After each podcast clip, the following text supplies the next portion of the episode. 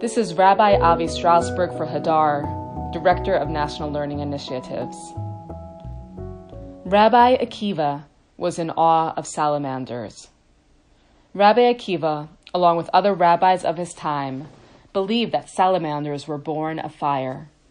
And so, whenever Rabbi Akiva would arrive at the laws of kashrut in the book of Leviticus that discuss the purity and impurity of such creepy crawlers as lizards and salamanders, Rabbi Akiva would exclaim, How great are your works, O Lord!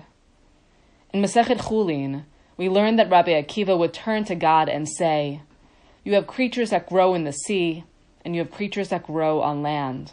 If those in the sea would ascend to the land, they would immediately die. If those that are on land would descend to the sea, they would immediately die.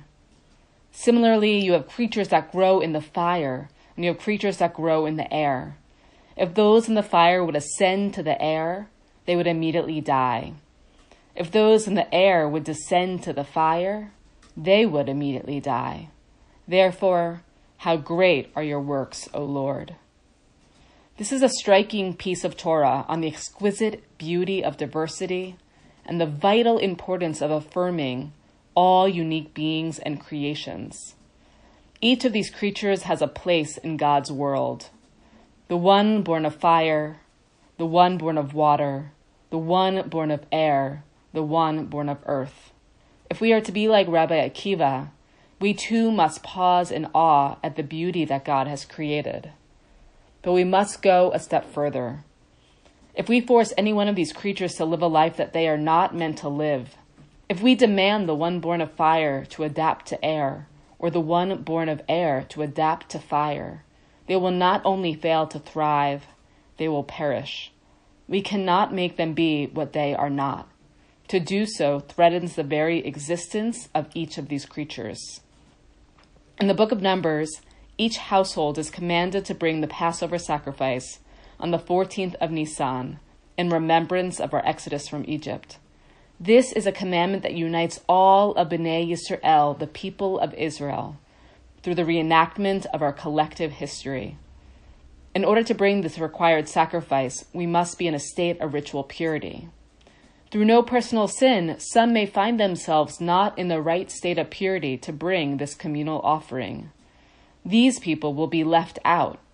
They'll find themselves on the margins of this communal celebration not because they were unfit through fault of their own, but because they were occupied with performing another mitzvah, the act of caring for the dead.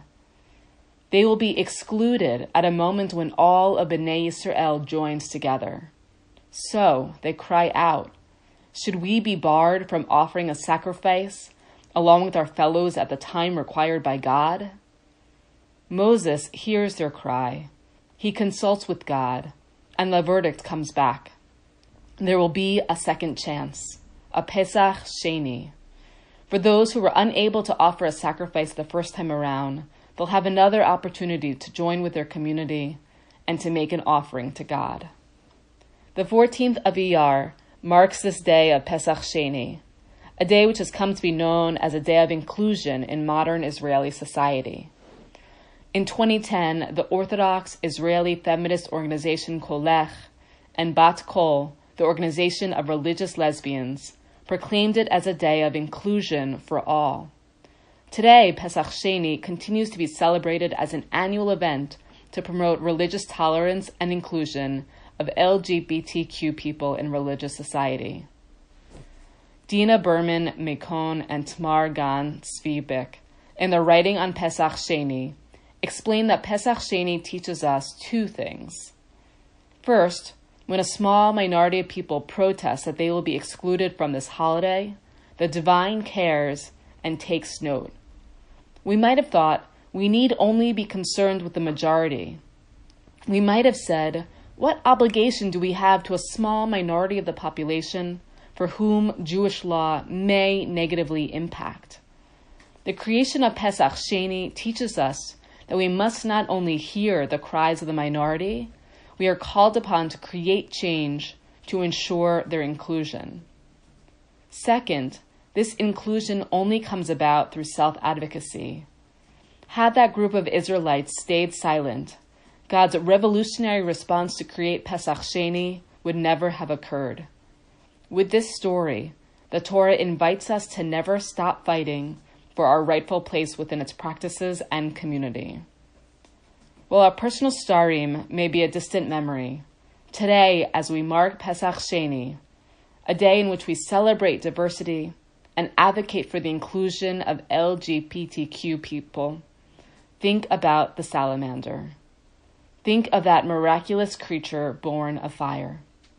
In the same way that Rabbi Akiva marveled at the diversity of each of these creatures born of fire and water, of earth and of air, we mark this day by affirming the uniqueness of every individual as a reflection of God's miraculous diversity. On this Pesach Sheni, may we stop in our tracks. May we lift our heads from our books and say, How great are your works, O Lord, as we work to create a world in which every individual has the opportunity to thrive. Thanks for listening. To learn more with Hadar, please visit hadar.org/torah.